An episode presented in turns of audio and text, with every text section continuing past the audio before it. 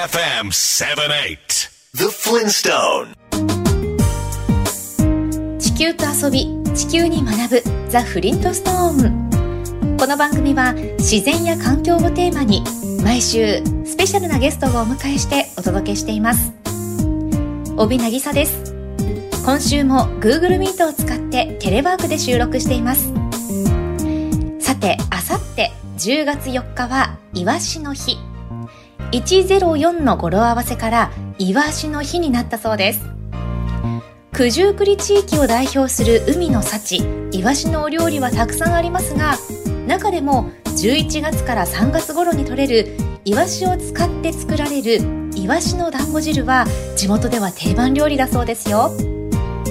イワシのすり身を味噌で味付けた団子そして大根や人参里芋などが入った具沢山の汁は体が温まるので寒い冬に食べることが多いそうです。伝統的なお料理は親から子へ受け継がれていく家庭の味でもありますよね。今週のゲストはイラストエッセイストの松鳥ムーさんです。漫画的なイラストと親しみやすいエッセイで人気の松鳥さんは離島とゲストハウスそして地元滋賀県内の民族行事を巡る旅をライフワークとされています。そんな松鳥さんが先頃旅先で出会った地元のお料理や伝統的な行事などをまとめた本「ムーフドキ」を出されました。今日は主にあまり知られていない珍しい郷土料理のお話などを伺います。Bay FM The Flintstone Nature is beautiful, the beauty that cannot be man-made. ベイ FM から帯渚がお送りしているザ・フリントストーン。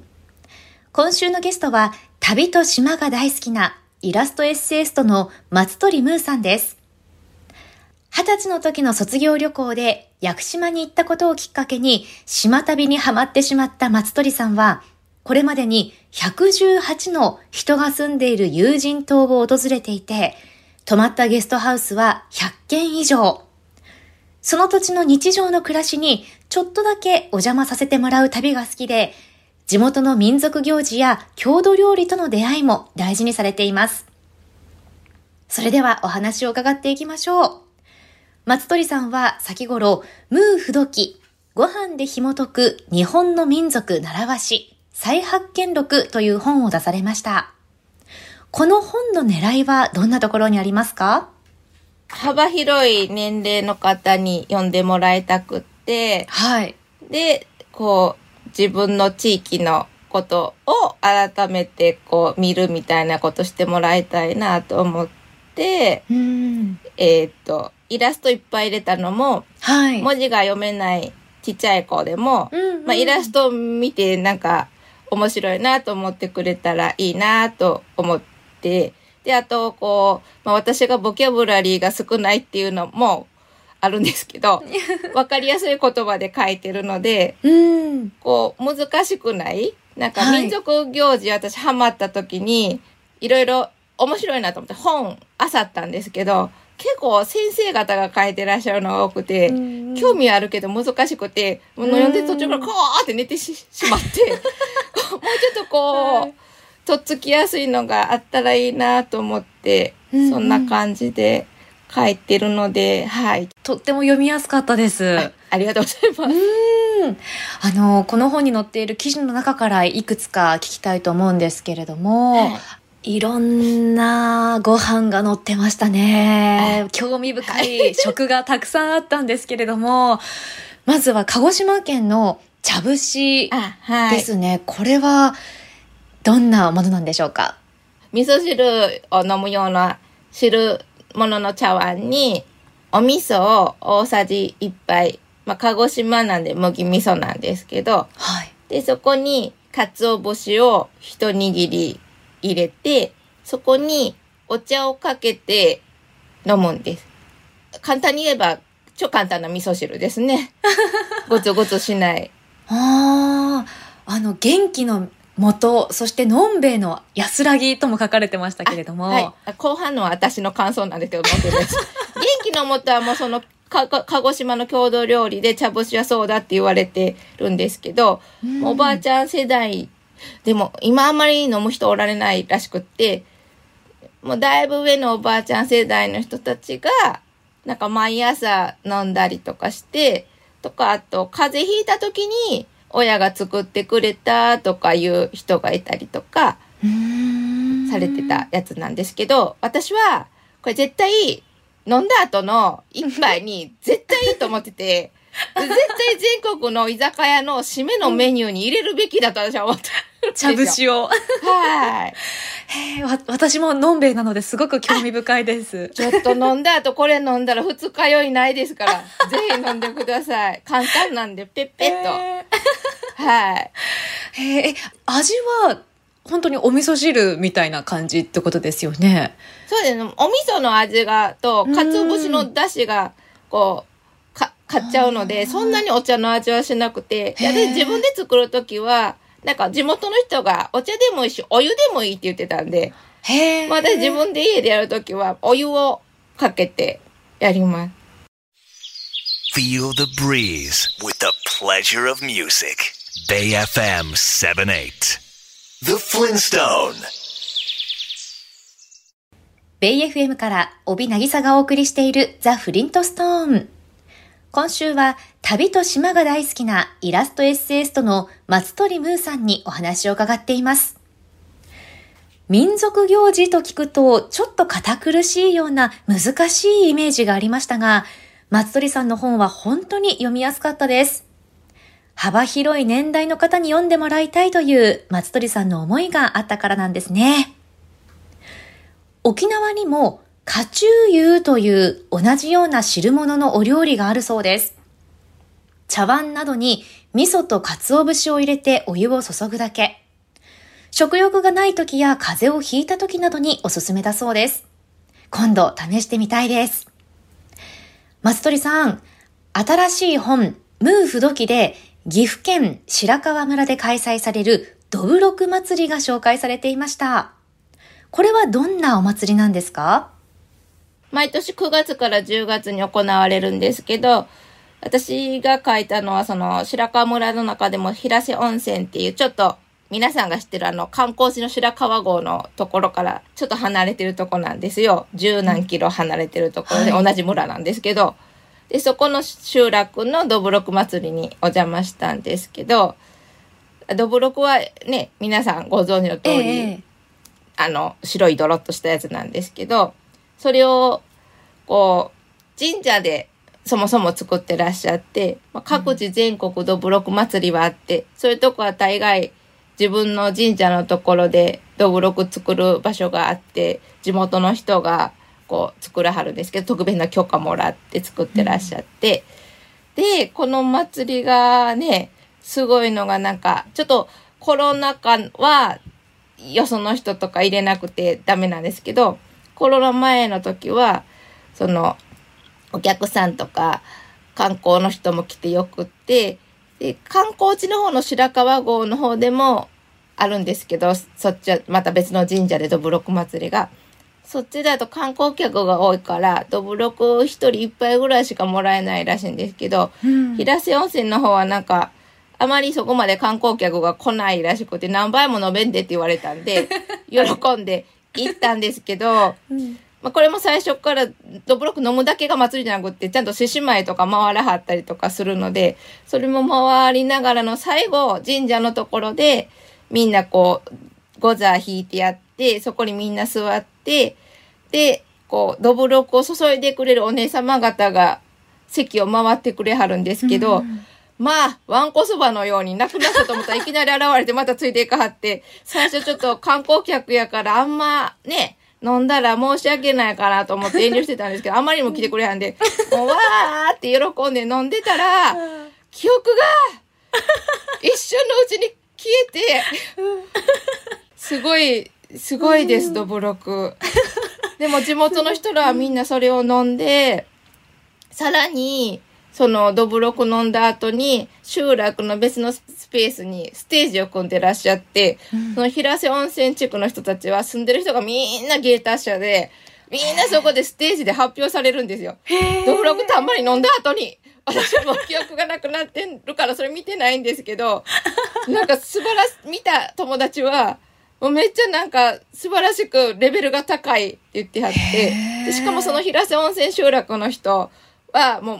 芸達者の人が多くて、A プロっていうなんか芸能プロダクションみたいなのを自分らで作ってらっしゃって、なんかおじ、おばちゃんから、和コードからおじいちゃんおばあちゃんまでなんかいろいろ入ってらっしゃって、へー活気がありますね。ありすぎて、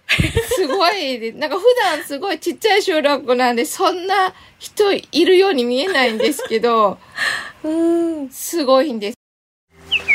Catch your emotion on Bay FM 78.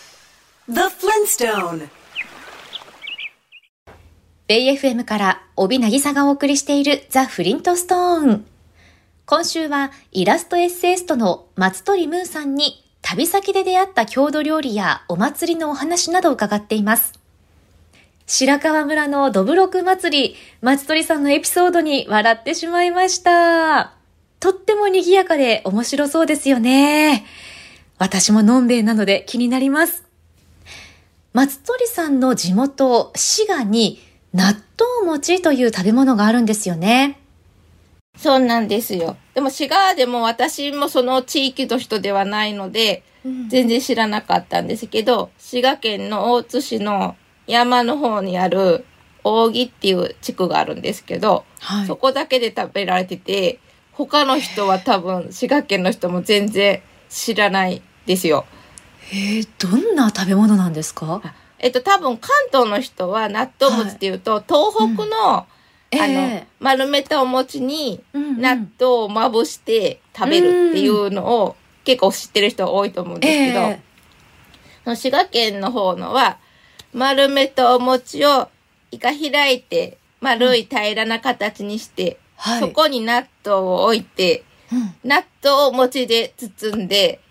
食べるんですよ。ちょちょっとこう三角チックな形になる感じで。はい、手も汚れず食べやすいとうんしかもその餅の周りにきな粉まぶすんですけど、へきな粉は砂糖じゃなくってはい塩味にしてまぶすんです。だから納豆と塩と合うじゃないですか。はい。だからめっちゃいいし、こう、私東北の納豆餅はお箸で食べると、納豆と餅がいつもバラバラになって、うまく食べれないんですよね。はい結はいはい局餅食べた後に納豆食べるみたいになって。うん。だからあの、包んでしまうとめっちゃ食べやすいみたいな。なるほど。で、その滋賀県の納豆餅が、ちょっと山を越えた隣の京都の山側のところにも同じような納豆餅があって、そちらはバリエーションがもっと豊かで、滋賀県と同じ、こう、包むバージョンもあったら、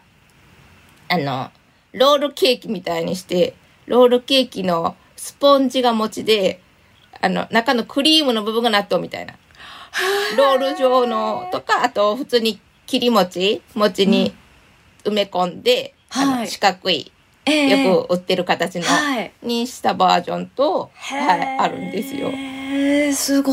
い。納豆文化があるっていうことなんですかね。な、あ、そうです、そうです。うん昔から、あの、平安時代の貴族の人は食べてたって文献があるらしいので、あるんですけど、その納豆餅のエリアはやっぱ田んぼの周りに昔は大豆を皆さん植えてたので、まあどこの地域も植えてると思うんですけど、その大豆の栄養が稲に行くからいいっていうので、はいはい。でそれで大豆があるから納豆を作ってたっていう感じらしいです。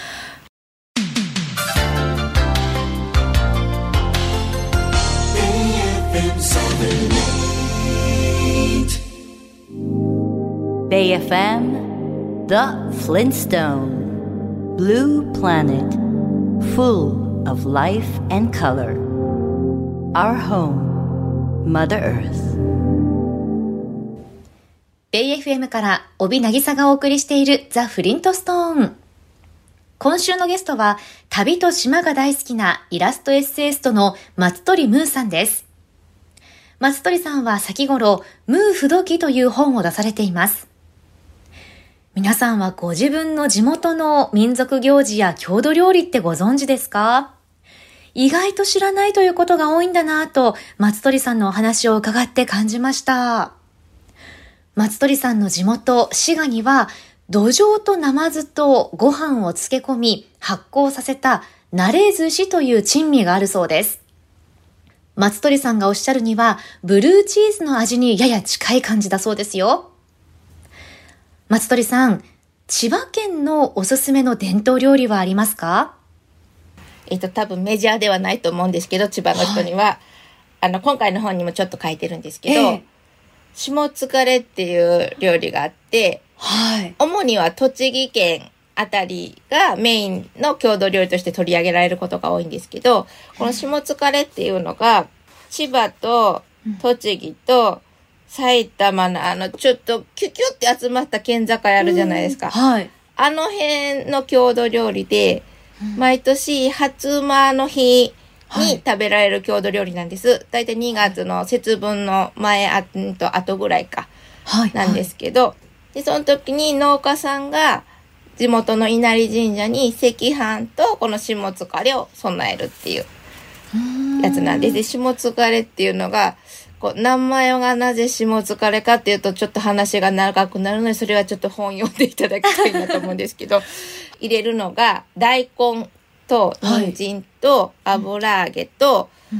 えっと、大根人参油揚げと、あと酒粕と、あとはい魚の鮭の頭はを入れて煮て、大根と人参は鬼おろしっていう台所用具知ってます、はい。あはい。あれでガリガリガリガリ吸って、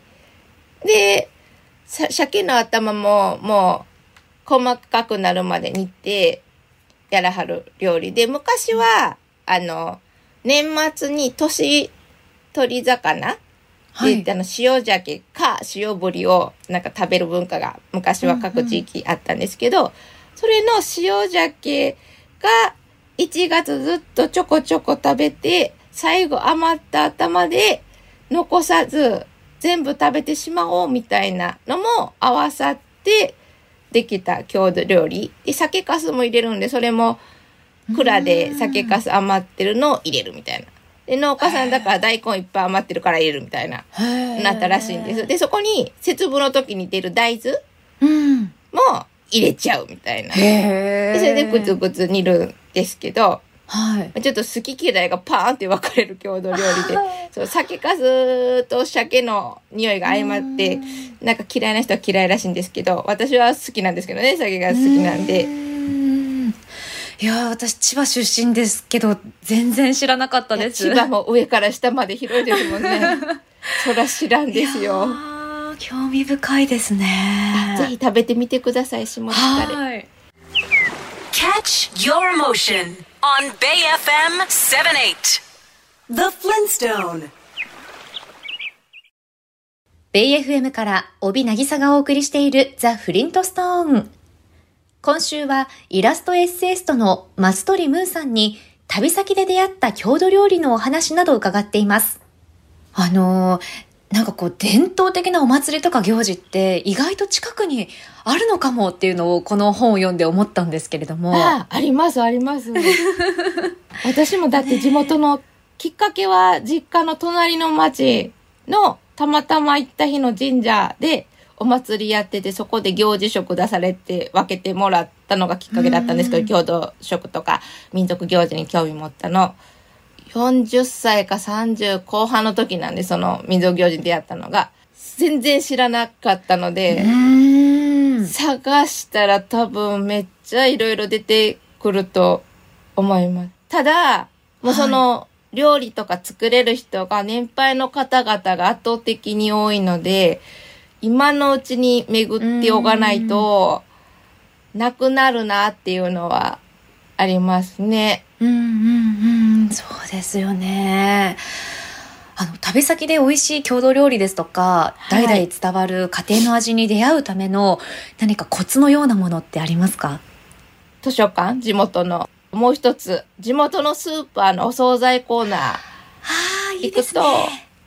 知らん食べ物がちょろっと現れるんで、だ、だいたいどこ行ってもメジャーなのは一緒なんですけど、はい。ひなんか、あれこれ、なんやろこれみたいなのがある時があるので、うんうん。その時はそれ買ってみて食べてみてみたいな。旅先で出会う食から松鳥さんはどんなことを感じますか？材料が当時は豊富にあったであろうから、その郷土料理が出来上がったけれど、環境の変化とか物流と変化とかで、どんどんどんどん変わっていって、逆にその、揃えるのが大変になって、それでどんどん食べる人がいなくなってっていう、こう、現代の環境と合わないからそら廃れていくんだろうなと思いつつ、うん。でもその料理がこの食材で作られたのはどうしてかって調べていくと昔の人の生活とかこう物が物とか人がどういうふうに今とは違うルートで動いてるんですよねなんか離れたところの地域と同じ食があったりとかしてて、なんかその辺を巡っていくのも楽しいなって思います。Feel the breeze with the pleasure of music. Bay FM 78. The Flintstone.